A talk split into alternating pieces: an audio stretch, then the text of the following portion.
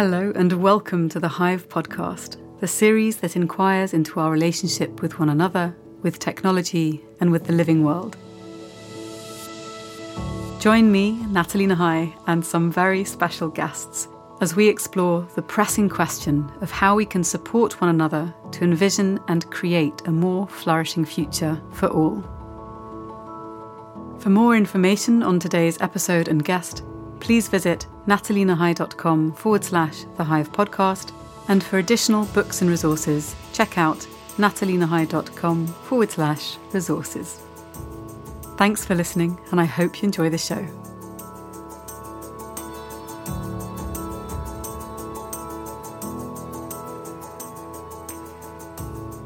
In this final episode of the season, I speak with Tracey Follows a futurist and author of The Future of You Can Your Identity Survive 21st Century Technology? The CEO of FutureMade, a futures consultancy advising global brands and applying foresight to boost business, Tracey has appeared on BBC Business Matters, Radio 4, Talk Radio, and on The Megyn Kelly Show in the US. She's a contributor to the FT, The Guardian, and the Daily Mail, and she has her own contributor column in Forbes and also hosts the Future of You podcast. Tracey has spoken at UNHQ. She's keynoted at events such as the Financial Times Tech Live and Think with Google, and has spoken alongside Silicon Valley CEOs at the FT's Global Boardroom, as well as the UK government and parliamentarians at Think Digital Identity, and delivering her TEDx talk at the UK Foreign and Commonwealth Office. She's covered topics as diverse as the future of luxury, retail, media, cities, gender, work, defence, justice, entertainment, and AI ethics, decoding what future trends might mean for business, brands, organisations, and beyond. I first met Tracey at a business event where we were both on a panel, and I was so struck by her incisiveness and ability to pull dots together to form cohesive potential future pictures that I simply couldn't resist having her for the final episode of this season. Grab yourself a cup of tea, strap yourself in, and I hope you enjoy the show.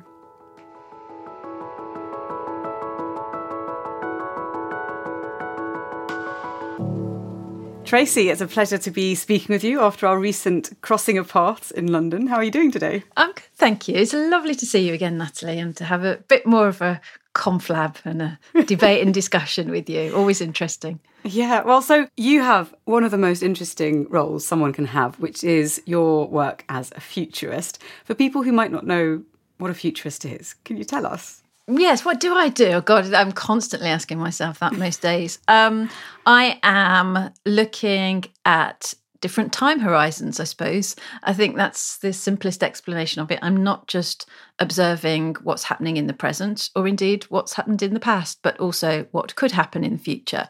So it's not just about um, prediction, it's also about preparation. And what we are really spend most of our time doing is looking at alternative possible futures, all the different ways the future could possibly pan out. You know, they have to be plausible futures, but they should also be alternative possible futures, not just the probable future that people have become um, used to and people kind of expect. Because we're really trying to work out not necessarily just how to be right, but how not to be wrong. We mm. don't want things to take us by surprise and to find that we're not prepared for them. So, especially with brands or, or corporations and organizations, you spend a lot of your time, or I do, spend a lot of my time helping them to prepare for what could come next. And so, thinking about your role as conceiving the possible futures, not just the most likely ones that we might inhabit, and the forces that are shaping our collective destiny, can you tell us about how you go about identifying trends and where you decide to focus your attention? Yes, so uh, identifying trends is very. It's interesting you ask about that because there's an awful lot of trends content out there at the minute, and I think a lot of people think there's no point asking a trends expert or a futurist or a foresight practitioner about trends because all the trends are out there. You can just you know search anything on Google, and you'll receive that content. But of course, one of the expert ways um, to work with trends is to work out what's signal and what's noise. And so I spend a lot of my time not just trying to discover what the trends are, but trying to work out which are actually important and which aren't, I guess. And I think it's probably worth pointing out, I'm sure your audience are well aware of this, but it's always worth reminding ourselves that trends are not fads. They're not things that suddenly pop up out of nowhere. Trends are two different things. They're either an increase or a decrease in something, whatever it is you're observing. And so, really, they already exist and are kind of always around, but you're trying to pinpoint the things that are really going to increase, not just marginally, but with some impact over the next, let's say, 10 years or 20 years. And also, equally, what things are going to decrease, what things are going to start to disappear or move into the background for us as a culture or society or group or brand, whatever it happens that you're working on. And so, I think it's a long, long way of saying um, I spend a lot of time filtering out stuff rather than just trying to pursue, you know, content um, and look for things that are popping up that are new. That's not what I'm doing really. Mm. I'm trying to work out and get rid of anything that's meaningless or feels like it's not that important and just find the signal. Um, and in order to do that, you have to look in some really different interesting places. Mm-hmm. So, one of the things that I might say about that is that it's no point looking in the mainstream media. Well, I mean, you can look there, but those will already be sort of trends that are most of the time quite obvious. And so, are they, you know, actually on the decline? Because by the time the mainstream media have kind of picked up on them and given it a label, and then everybody's talking about it, one might you know suggest that that's no no longer something that's on the increase it could be mm. something that's on the decrease and so i tend to look on the periphery on the fringes um, whether that's art or science or technology or just trying to have a network of really interesting people who are much more interesting than me doing innovative things and new initiatives and you know tapping into cultures or genres or groups that I I'm not involved with and, and wouldn't be. And so really one can spend a lot of time looking at trends content, but actually it always really comes from conversations that you have with real people in the real world. And that's how you get the best insights about trends, I think. Oh, it's just so interesting. And I think also when I've heard you talk, obviously now we're having this chat, but previously when we were at an event together, one of the things that really struck me was about how valuable being able to take a more considered intentional approach to thinking about trends, um, how useful that can be, not just in the context in which professionally you operate, so with brands and with companies and organizations, but also more widely in society, because this this is something that as you mentioned, like once we get access to key ideas that have filtered through many mouths into mainstream media that are owned by various corporations with whatever agendas, um, as all systems most systems are, by the time we get to that point, it's already been filtered so much that we're not really accessing the signal. It's an echo or it's an amplification of something that has since changed, maybe. Mm, that's an interesting way of thinking of it. Yeah. Well, you can't influence it by then. So, one of my questions to you is what's the role of the work that you do in cultivating a greater sense of possibility and imagination in the wider public? So, not just brands and organizations, but how can you help pull on threads of potential futures that may be more regenerative than the one that we seem to be hurtling towards in order to give people a chance to think about a possible difference they could make or something that they could work towards that's not what we're uh, mm. yeah that's not on the books at the moment does that make sense that isn't the probable future. Yeah. Yeah. Because the probable future in some respects is already owned and sometimes already commercialized. That's why it's the probable future. Huh. because people tend to circulate and then kind of recirculate trends. So sometimes you you are hearing the same trends, and because you're hearing those same trends, you think that is the probable future. And it's only the probable future because it's been seeded in from certain forces to become a trend that's talked about. So there is a, a there is an element that is kind of a self fulfilling prophecy about mm. some trends, you know, um, and that's an interesting thing that lots of people, not me, have uh, unpacked. But I think, if I understand correctly, what you're really asking me is how do we make the future and the work of future studies, and when we're looking at possible futures, more participatory? Yeah. Um, yeah. I totally agree with that. Um, when I looked at the future of identity, which is like a passion project of mine, I guess, which I've turned into something since, I started it because I couldn't see the public having any kind of discourse around the future of identity whatsoever. I mean, and, and every time it was, you'd hear it, to use your words, as an echo from mainstream media about group identity, mm. you know, whether it's racial politics, gender politics. It was it was it framed in sort of group identity politics in a way. And I was kept thinking, yeah, but what about our own personal identity? What's happening with this? I can feel even as back far as like 2016 and then 2017 when I got my book deal. So I was already thinking about the future of identity and the reasons for that. I found it really difficult to kind of engage people in it. Like, why is this an issue? People were saying it's not really an issue, is it? It's just, you know, it's just the way things are now. And I say, yeah, but can't you see where this could where this could go? Mm. We may lose our autonomy over our own identity. And so I'd started to think about that and I found it very difficult. And actually, to be really honest with you, I found it really difficult even now to engage the public, if you like, because my book's written for the general reader to engage the public more in the notion of the future of identity, uh, for example, mm. I find it really difficult. So, when one's doing a project, like I'm doing one on the future of education, or I'm doing another thing on like future of housing, social housing, you know, one can get groups together, one can mine them for their insights, their observation, their experiences. You can craft and design the project so that it is more bottom up than top down. Mm-hmm. But when you're just talking about any sort of subject matter in the future space, sometimes it's an uphill struggle to get people to engage or the public to engage because they either don't see the value of it or it's just not at a pain point for them yet. Hmm. People will certainly engage when that it's a pain point. Mm. So interestingly, on the thing about identity, I massively engaged with it when I got chucked off Facebook and I couldn't relog in. What happened? Then when I scanned my passport in to prove it was me, they came back and told me I wasn't me. Wow. And still, according to Facebook, I'm not Tracey Follows. You know, fine. I'm in this kind of weird limbo land, and um, something wow. had happened with my account. But that was a pain point for me. That was a, a real experience that made me realize even more so that hang on a minute, something about identity is changing. It's no longer my word on my identity; it's whether I'm machine readable.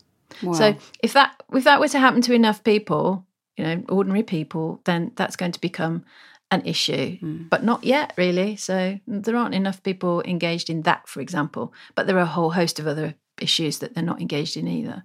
So let's talk about your book, The Future of You Can Your Identity Survive 21st Century Technology? What are some of the key insights from that book that you think people need to know about in order to prepare themselves for potential struggles and to choose differently? Well, each chapter tries to take a different uh, angle on identity. So, for example, the first chapter is about the legal aspects of identity, I guess, which is how are we going to authenticate or verify ourselves in the future? Or is somebody else going to do that for us? And if hmm. somebody else is going to do that for us, who is that? What is that process? how much have we agreed to that process? And what are the pitfalls of it? So that would talk to my uh, example of yeah, Facebook not um, authenticating me or not seeing me as an authentic person. Mm. Then there are notions around as we're moving into a more automated world, as we've got new technologies, what will happen to the world of work, for example, and will we find ourselves working alongside non biological intelligences, mm. and do those require personhood? Mm. So you know, this this is lots of riffing off, I suppose, lots of David Gunkel's work and others about you know robot rights, etc. And there are ways to think about that that are not too science fictiony, that actually are coming around the corner now and need to be addressed um, through policy or regulation or any any of these sorts of ways. And one of the interesting things is how that how the whole area of robots' rights and uh, AI has moved from ethical conversations into legal conversations because they're very practical matters now that mm. need dealing with. So there's that.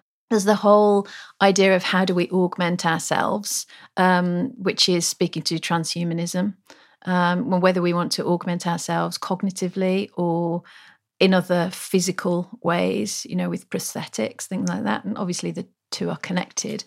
There's an exploration into genetics and how much are we going to be able to really create designer babies? You know, they're mm. they're here already, and there is a whole chapter around I guess, biosurveillance and the use of biological data to not only better understand ourselves, but to better design ourselves, as some people would think of it. So, whether you want, you know, a higher IQ for your child, or whether you want them to be taller or to become a piano player, you know, I'm not saying we would do this in the UK right now, although maybe we will shortly, who knows? Mm. But there are other places in the world where obviously this is being done through um, pre-implantation processes and then you know all the way through really to i suppose it's cradle to grave in the sense that the last chapter deals with di- the digital afterlife hmm. what happens to our identity after we are physically gone but we could potentially live on digitally as data. So I touch on lots of the sort of deep fake uh, or voice deep fake work that's been going on for good or for bad. Um, talk about cryonics, so cryopreservation of the body, or just maybe just the mind, uh, mind uploading or downloading, all of these new technologies that I think are maybe 20 years away, wow. but have been worked on for the last 20 years. So are not as far away, I don't think, as, as people might think. Um, there's a lot of investment flowing into these areas, which is another clue to mm. another signal to whether we're on a trend or not, of course do you not get absolutely terrified by some of the stuff that you're researching? Mm. Like, because I'm listening to this thinking, you know, and I'm, I'm an, I, I love um, sci-fi, but I'm also not particularly optimistic about the progress of humanity's kind of moral compass, let's say, or at least the systems that we've created that permit more domination models of power to to thrive, it would seem, than other forms, whether it's explicit or implicit. So when you're doing this kind of research, how do you not fall down into a dystopian rabbit hole? That's a good question. I mean, some days I do feel like mm, this is quite dark and depressing. But then I remind myself that we still and always have options. Mm. So, for example, at the end of the book, you've just reminded me I'd forgotten about this. at the end of the book, um, I do try and do like a scenario matrix of how Ooh. could this pan out? Lots of lots of these advancements. So it's just a small point really, but if I just do a matrix with sort of the individual versus collective and authoritarian versus libertarian, I'll end up with four different quadrants with very different paths to the future in them. Um, and I do explore those a little bit at the end, but you could write a whole book or mm. paper on that, really.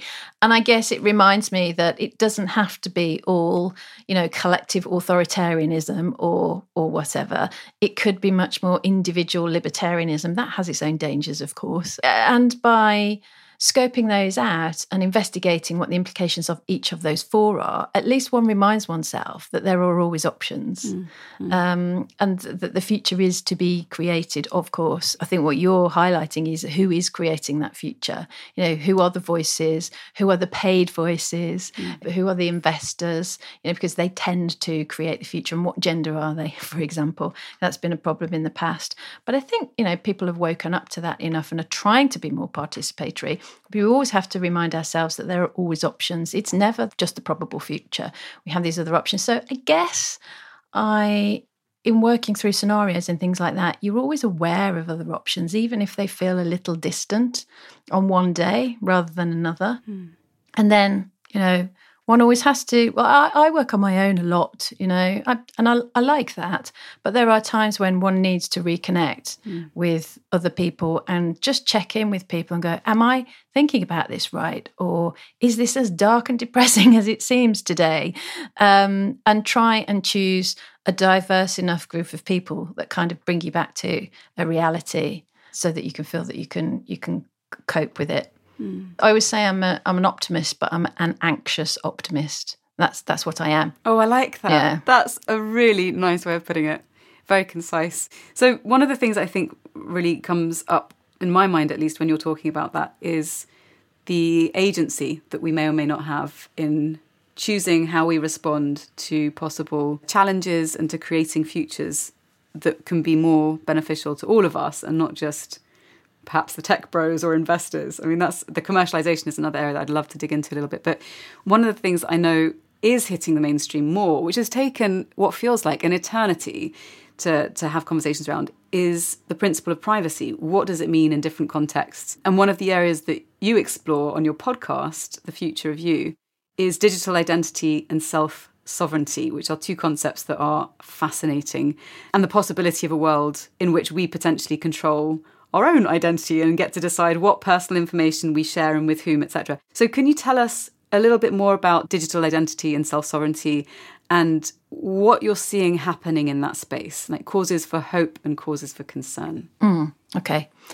Now, I'm going to try and explain this in a, in a really non technical way because it is highly technical. When I started delving into it, I was like, I don't understand a thing about this. And every time I picked up a book or spoke to somebody who recommended a book, it was about a thousand pages long with lots of equations oh, and, and code in it. So, um, but I did, for example, interview Drummond Reed when I was researching the book. And latterly, in the last few weeks, um, I interviewed Kaliya Young, who is a real pioneer in this area of what we might call decentralized digital identity.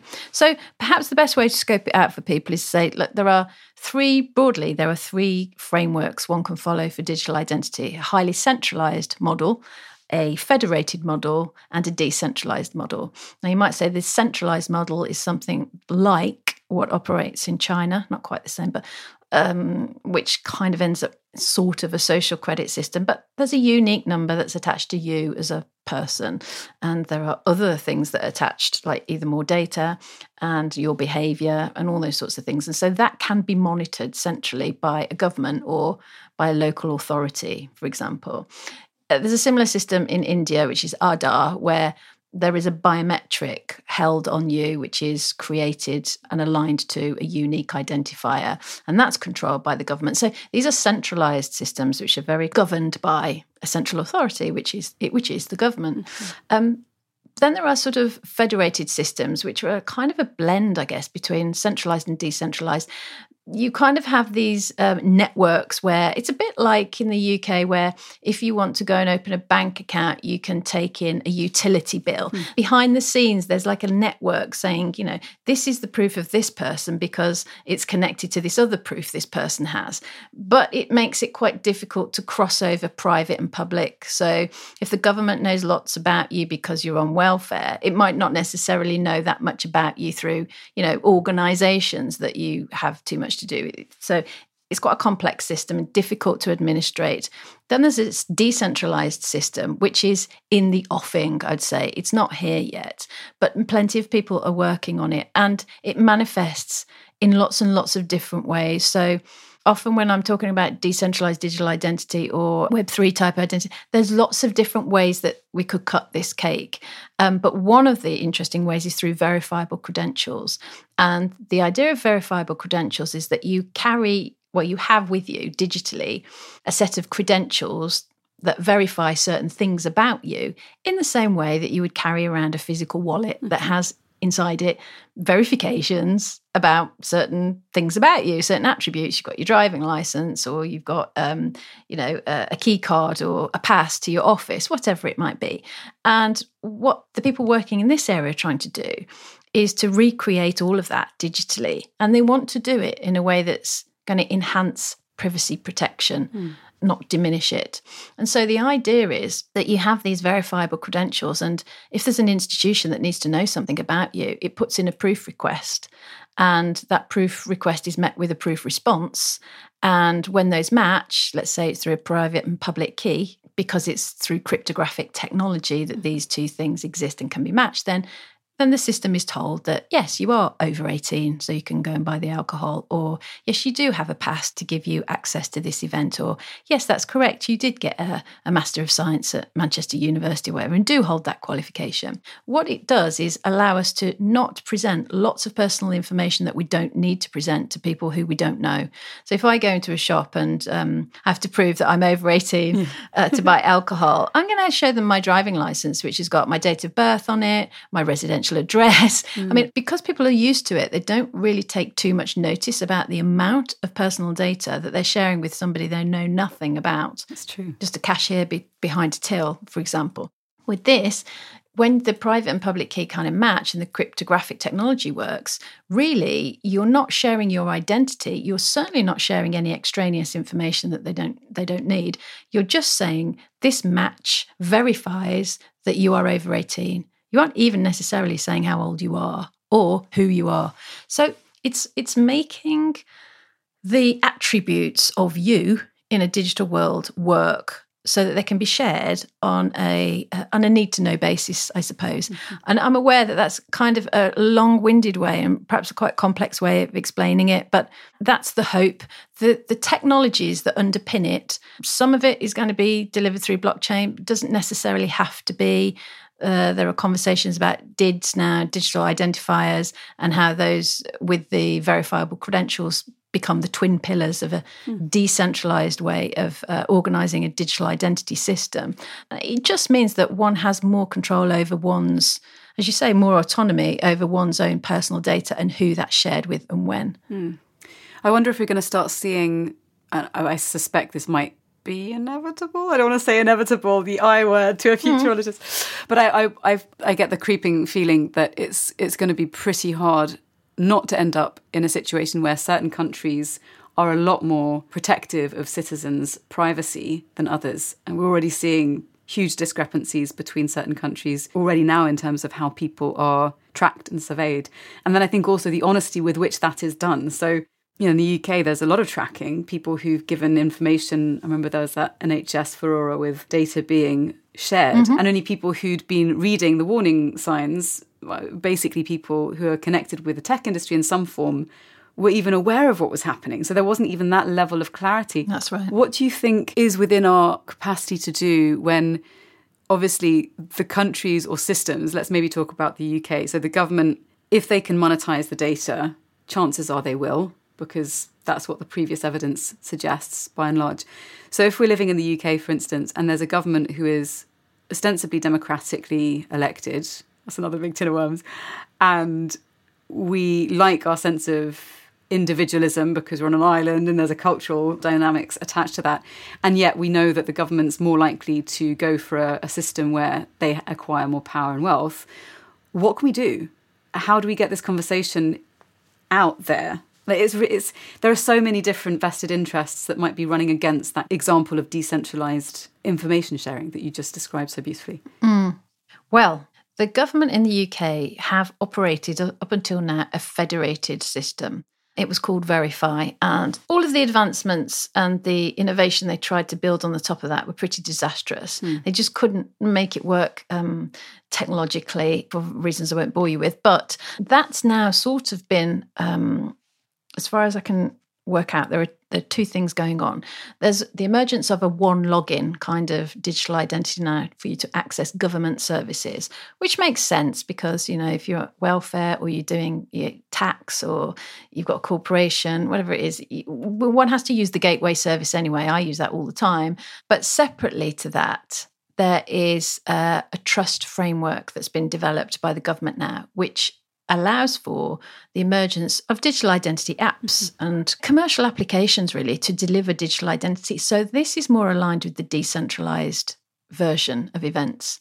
So, the trust framework will allow for a plethora of bodies, whether private or public, to operate technology solutions which allow users or consumers to upload their digital identity and use these apps to, to prove who they are. And it does kind of work on the cryptographic technology that I was just outlining. Hmm. And there's lots of kind of big players like Yoti, for example, where I've got my passport stored, and they uh, they've partnered with the post office now, and I think they're either also doing age verification in supermarkets for buying alcohol. And I think I don't know that they're involved, but I think yes, I think they are involved in the kind of cinema uh, access now for digital identity. So hmm. it's building up this massive network of multiple players where you, as the user, can choose which app you want to use for what purpose, and you can prove your digital identity through this decentralized system. But of course, you need to have a trust framework. You need to know that each of these providers are working to certain accreditation, mm. if you like, that they can be trusted. Mm. And so that's what the government are trying to put in place, and that's what the framework is.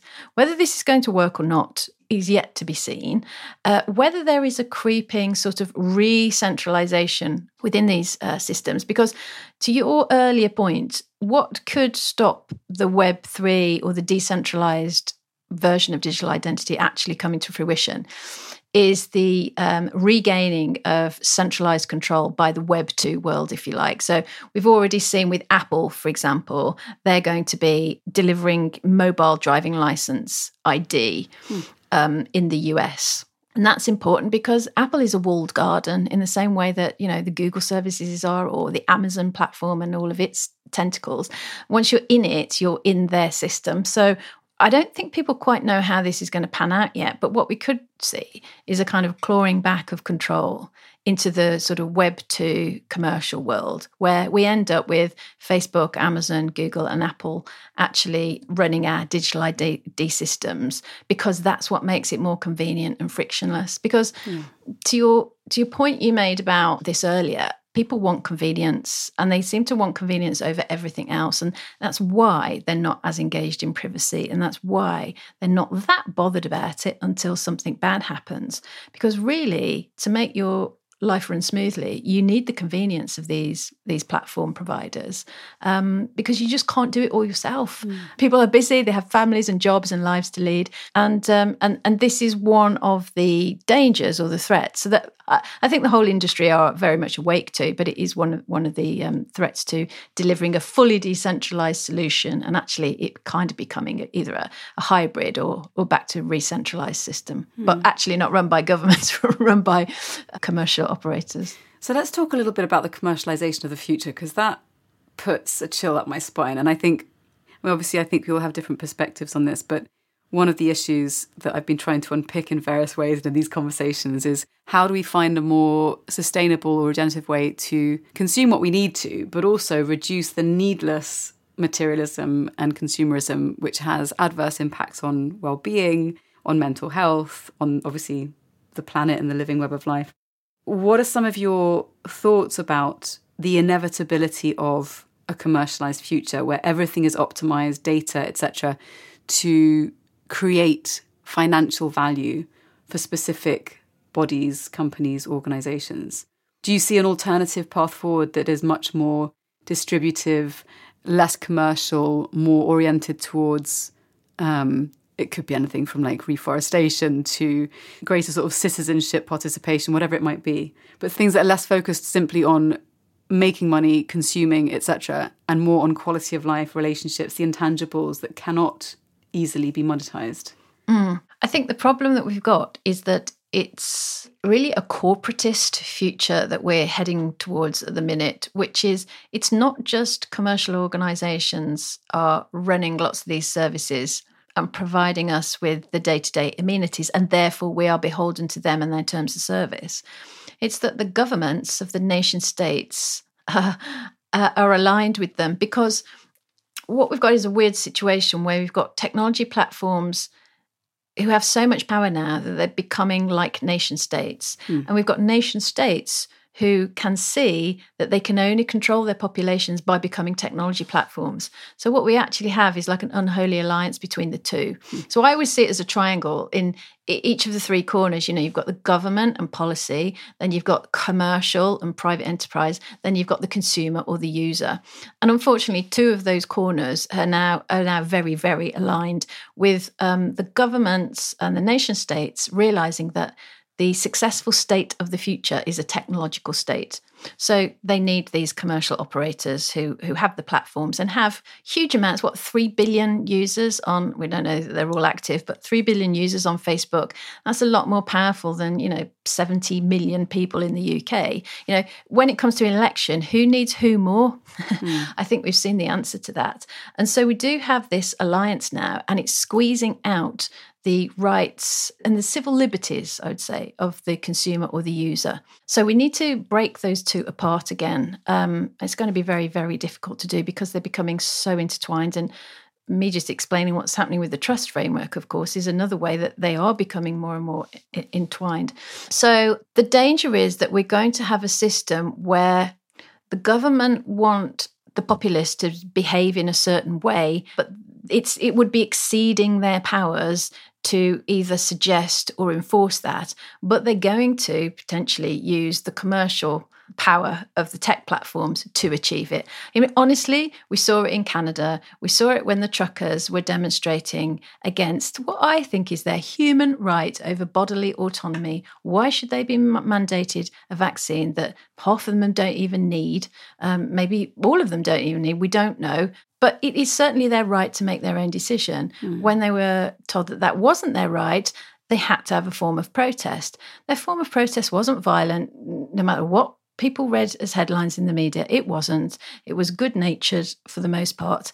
And the government came down on them like a ton of bricks, started labeling them as racists, bizarrely. But the even more worrying thing was that, you know, the community funding through GoFundMe and other platforms like that was shut down. You know, and that says everything. That's a really big signal to okay you've got the wrong opinion or you think you can protest against you know the powers that be.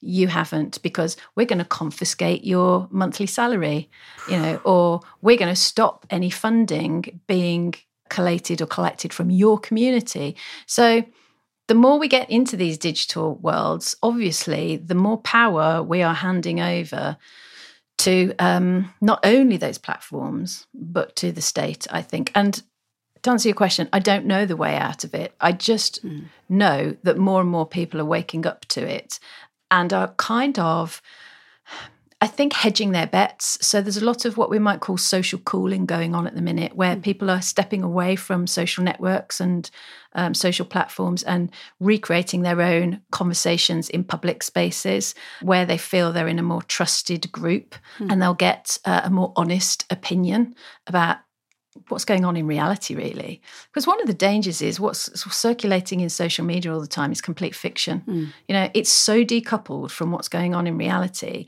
and people are just buying into these narratives. And also, those narratives, a lot of them are coming from the government and then they're perpetuated through these social platforms, depends what side of the aisle you're on politically. Mm. Um, but one can never believe what's a trending topic. Is that a trending topic because it's trending because people are interested in it? Or is it a trending topic because you'd like me to think people are interested in it and therefore I need to believe this and be interested in it and activate this or push out this hashtag or um, you know, take issue with this other group of people.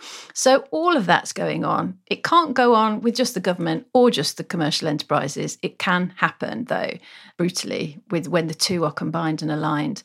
I just think more people are kind of recognizing it. The more people who recognize that we've got narratives spewing out of the media that have no relation whatsoever to reality, the more people are kind of going back to reality by recreating their own spaces and community in the physical world. Wow. I mean, it's interesting. I, I sometimes find myself questioning whether I'm a bit of a Luddite. I mean, I, I do love using technology. And when the first platforms came out, MySpace, I remember back in the day, you know, there was, there was such a sense of possibility and excitement. And there was a lot of creativity. And then, of course, eventually um, certain structures crystallize, power amasses in certain areas, and then the territory consolidates in a way that maybe the majority of people may not have wanted it to. But I think hearing you talk about that as well and the, the desire to, and I like your language here, go back to reality and meet with people in person, especially if, and we haven't even touched on the climate crisis, but especially if we're going to have any hope of dealing with the entangled mess that are the various crises we have present in our laps and on the horizon. We're going to need to be able to have deeper conversations to tolerate difference and discussion where it's uncomfortable, to be able to lean towards growth and compassion. And none of that is really facilitated by our current systems of social exchange. Uh, and I'm thinking here specifically, you know, the digital forums.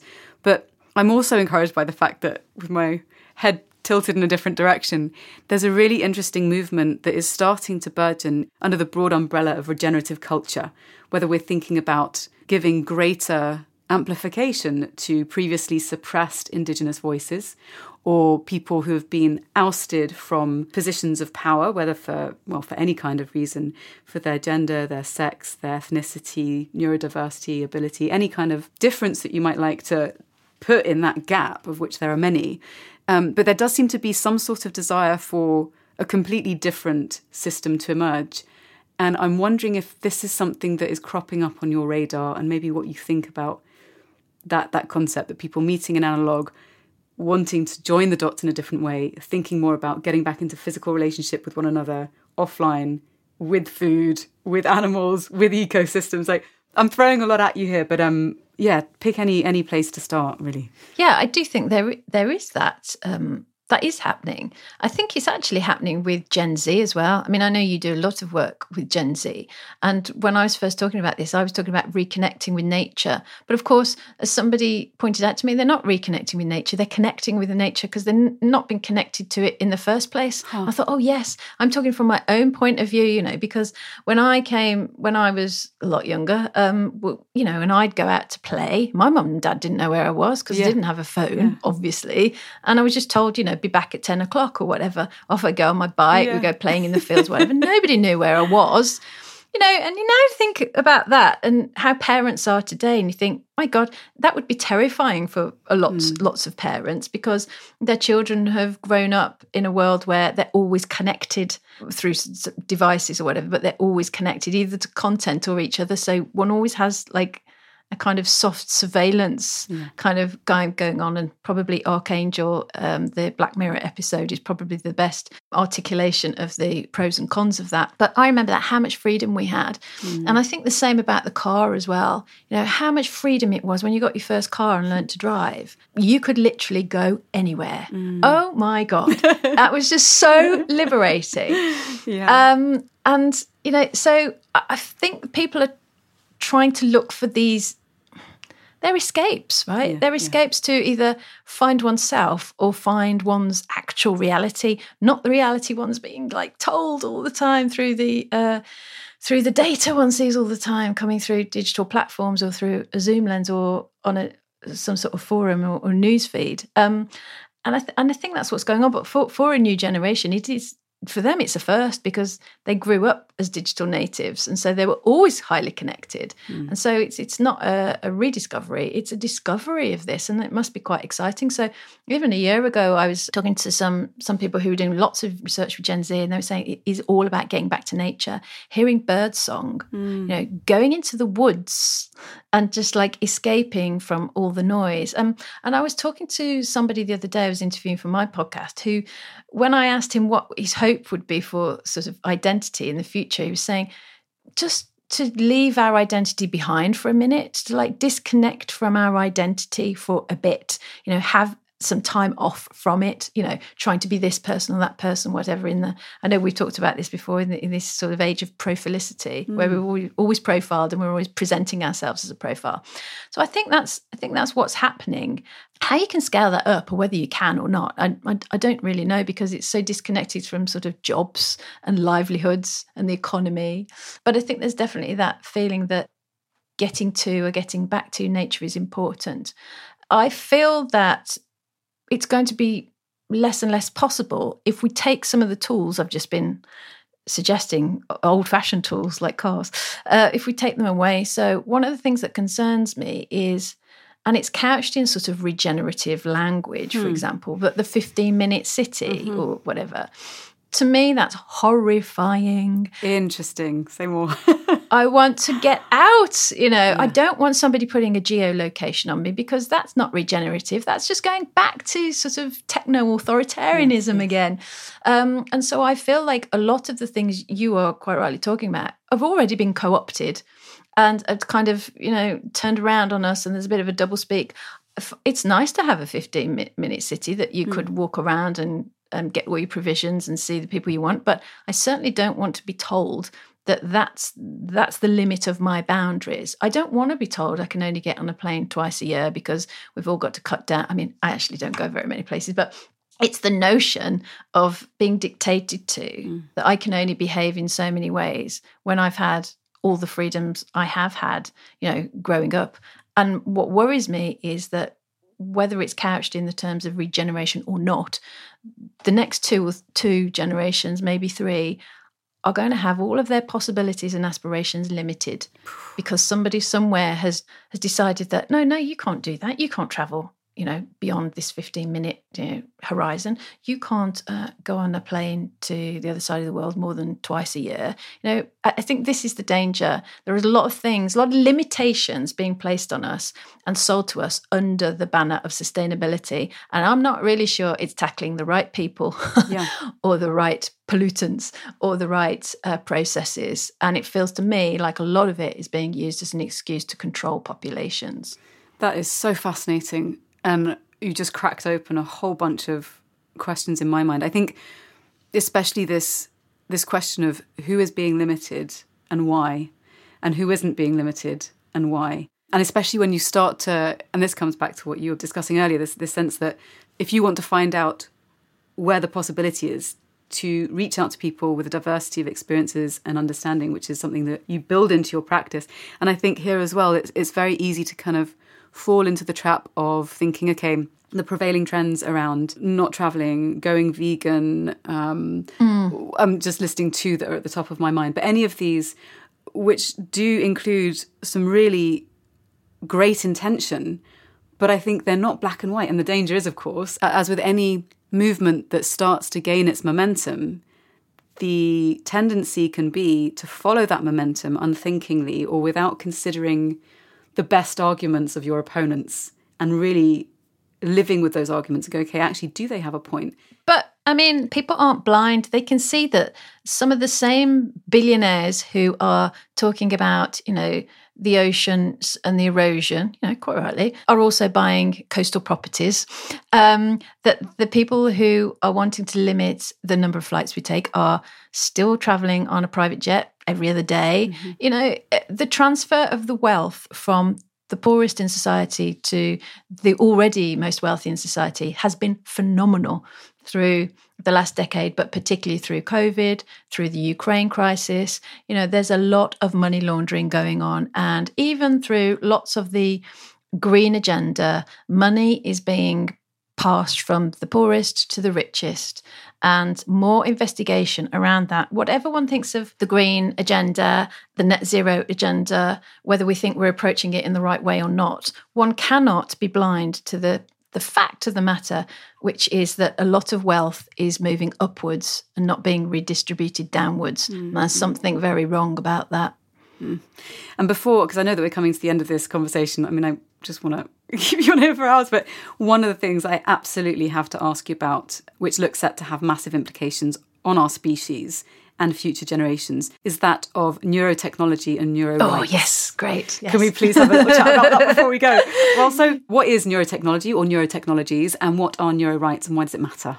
Gosh, Nathalie, you probably have a better definition than me on neurotechnology. no, I really don't. I wish I did. I don't really know what the definition is, but all I do know is I've been looking a lot. I'm quite obsessed with this at the minute as, as something that's coming at us and being um, heavily invested in, which is obviously the integration of technology with our cognitive functions through the brain. Everybody knows about Elon Musk's Neuralink, mm-hmm. about, you know, the ability to, you know, lace in these little electrodes that will pick up your neurological impulses and be able to divert your thoughts to oh, a device. So we'll be able to thought control. I don't know, thought control your vacuum, thought control a prosthetic limb, which mm. is obviously it's in this sort of restoration agenda that lots of these advancements are being presented to us. So people who've lost limbs or have you know suffer from parkinson's etc which is about restoring functions that we now miss that we we once had. But very soon it will be moving into augmentation not just restoration. So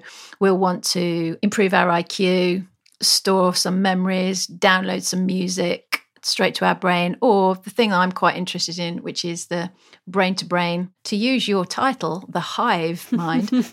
oh God, we're going Borg. yes, of course, of course. Aren't we all?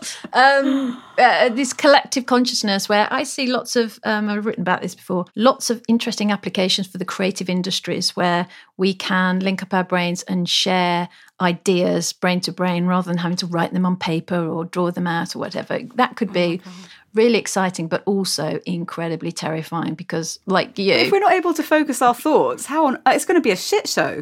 yes, or it could be a way of merging all the very best thoughts together. So, do your your point right at the beginning about a participatory future. What if everybody was participating through their connected brain functions into ideation about what a certain future could be? It absolutely terrifies me. I'm not totally sold on it because, as you know, I am one who wants to preserve my self sovereignty and personal identity. But I do see this coming down the line. And I think if you look at things that are going on with Neuralink, but also with BlackRock. Um, you know, there's a lot of money pouring into it, and there's a reason for that. Mm, follow the money. It's it's absolutely bonkers. I was reading a little bit on it was a UNESCO link talking about Chile and their. Yep. I don't know if it's passed. Do you know if it's passed the the rulings? No, they were trying to. They were trying to pass it. I don't know. This is the bill they were trying to get through Parliament. I know we've touched on it before, but I want to get to the bottom of this because I loved the language they were using around it. Um, and it was around the protection of personal identity yes. and memories and the modification of our thoughts and memories. Mm-hmm. And if that is passing through a parliament um, or is even being discussed at a policy level, I think that points, that's another signal that points to neurotech is coming and therefore as with everything, to a trend, there's always a counter trend. And the counter trend will be the emergence and the need for neuro rights. So, what are the rights that are going to protect us from a technology that could be implanted within us, but that we don't actually own? So, how much of the self are we not going to own in the future? And that's really why I was saying, can your identity survive the 21st century technology? Because that's the pivotal point, really. It's horrifying. I actually want to be dead before that happens. No, we're going to cryonically preserve you. You no, can come back. no, no, I'm not coming back. I am not coming back. If reincarnation is such a thing, as beautiful as this earth is, it's also terrifying. Um, I think beautiful and terrifying, probably in equal measure. Just extraordinary. The, the, other thing that I was reading in this same article was talking about applications, so neurotechnological applications that could be hacked commercially to contain neuro cookies that would allow people to identify a consumer's preferences and implant new ones. Hell no, I'm not sticking around for that. I mean, that's just, I can imagine Jules, well, in a sort of worst case scenario, well, maybe not worst case scenario. Worst case scenario is everyone is co opted without any consent mm. and you do it from birth. Mm. Oh, I don't even want to think about that. Um, well, of course, dream advertising has been something that's been worked on for years. You know, how we can implant the messages or even remove, you know, as you say, important data in the mind, cognitive data, whilst you're dreaming, um, so it can be commercialized. well, well, no, I don't know. Well, it depends how convenient it is, of course. What's the exchange? What's the value exchange? What do I get in return for that? You know, there might be some things that people say, well, I'm only sleeping. It's not bothering me. So if they want to implant oh a couple gosh. of, you know, Coca Cola uh, branded messages in my brain so that next time I feel like I need a drink, I'm driven to that particular brand rather than Pepsi, then people might put up with it, you know? That's absolutely horrifying. I'm, I'm wondering if we're going to end up with these weird factions where there's going to be like humans that are the Luddite humans. Yes, we are. Kind of, but the thing is, also, we, we don't want to end up, I don't want to end up in a situation where I'm not able to use the, the technological stuff that helps me, like this podcast. We're doing it, we're, we're not in the same place. We haven't had to fly to reach one another. Mm. We're able to if we want to. But to have the choice to be able to create in easeful ways or with other people or mm. you know to, i got my eyes lasered. Did you? That's been amazing, amazing, relief. And that was yeah it was machine based. Like all of these adaptations which we're already benefiting from i'm not anti-technology but i am anti-dehumanization mm. technologies. And i think this is what these things have the potential to become. So you won't be signing up to WorldCoin then? Hell no. Well, hang on, and that's another. Co- but we're coming to time. I've got a few questions to ask you. We're gonna have to. We're gonna have to yes, kick off the next season with another one of these conversations. Let's do a lightning round. yeah, lightning round. one which I would love to know is there a story or a poem or a quote or a myth that most captures your imagination or inspires you? Do you know? I don't know if there. I mean, there, there are. Um, I'll have that what do they call it? Um, esprit d'escalier in a minute, yeah. where you you think of the thing after the thing is finished. Um, I always have that, and my brain doesn't work quick enough anymore. I need to augment it. I tell you what, I do always end up going back to is uh, Albert Camus' L'Étranger, which is a story, of course, but but, but a book, um, which I first came across when I was doing my French A level. We had to read it in French, and okay, I was at that age where existentialism is very appealing, you know. Um, but it's all, of course, about the absurd, just the absurd. And I think you asked me earlier about how do you deal with things or stop oneself from feeling too dark and despondent, or and at least have some hope. I try to just remember it's absurd You know, so much of what's going on in the world at the minute is utterly absurd. um, at an existential level that I suppose it's that. And that's that's the book that put me on track to go and study philosophy actually. And then I ended up studying technology. And and actually it's all come kind of come around to sort of philosophy mm. and technology and society and identity mm. which is obviously existential. Um, and I suppose it's it's Camus book L'étranger the outsider uh, partly because that's what I always feel I am. That's what I've always been in a way uh, an outsider looking in. I'm not very good in clubs. I'm not a clubby person, which I've discovered over time.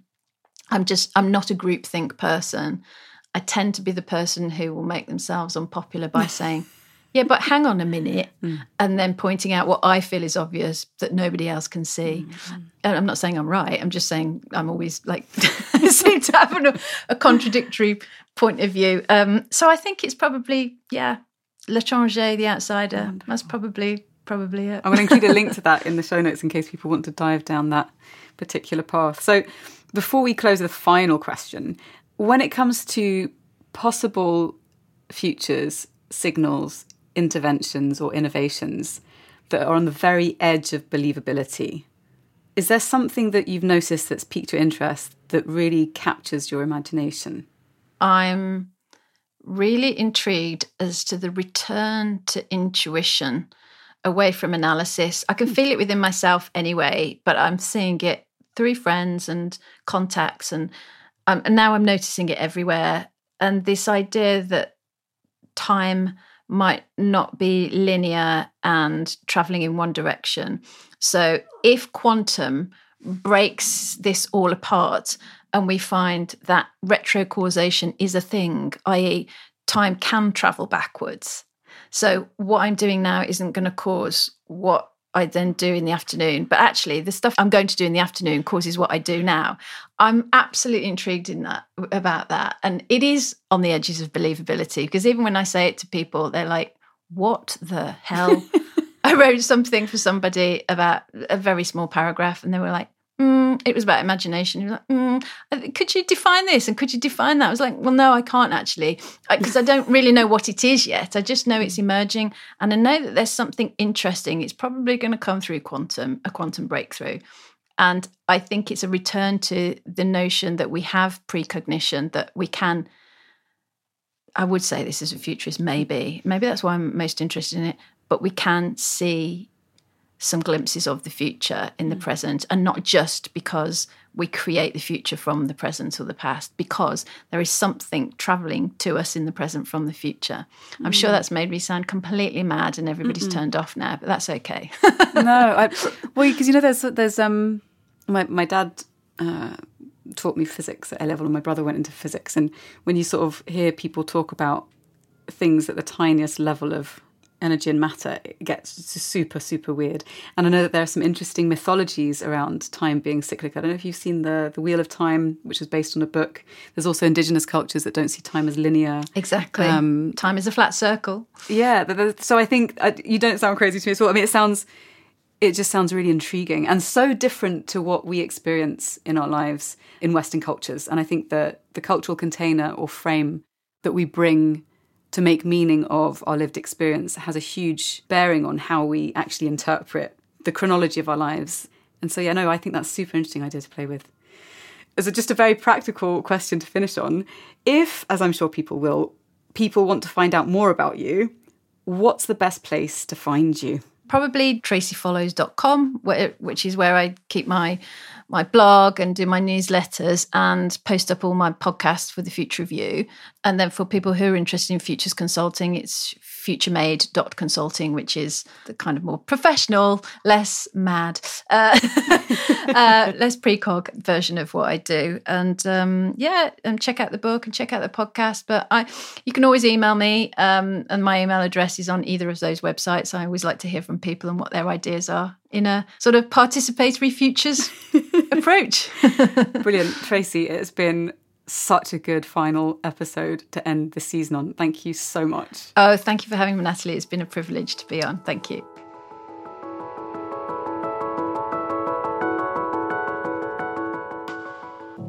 Well, folks, that's a wrap. I've really, really loved putting this season together, and I hope you found our intrepid exploration into how we might envision and create a more flourishing future for all as uplifting and perhaps at times as mind bending as I have.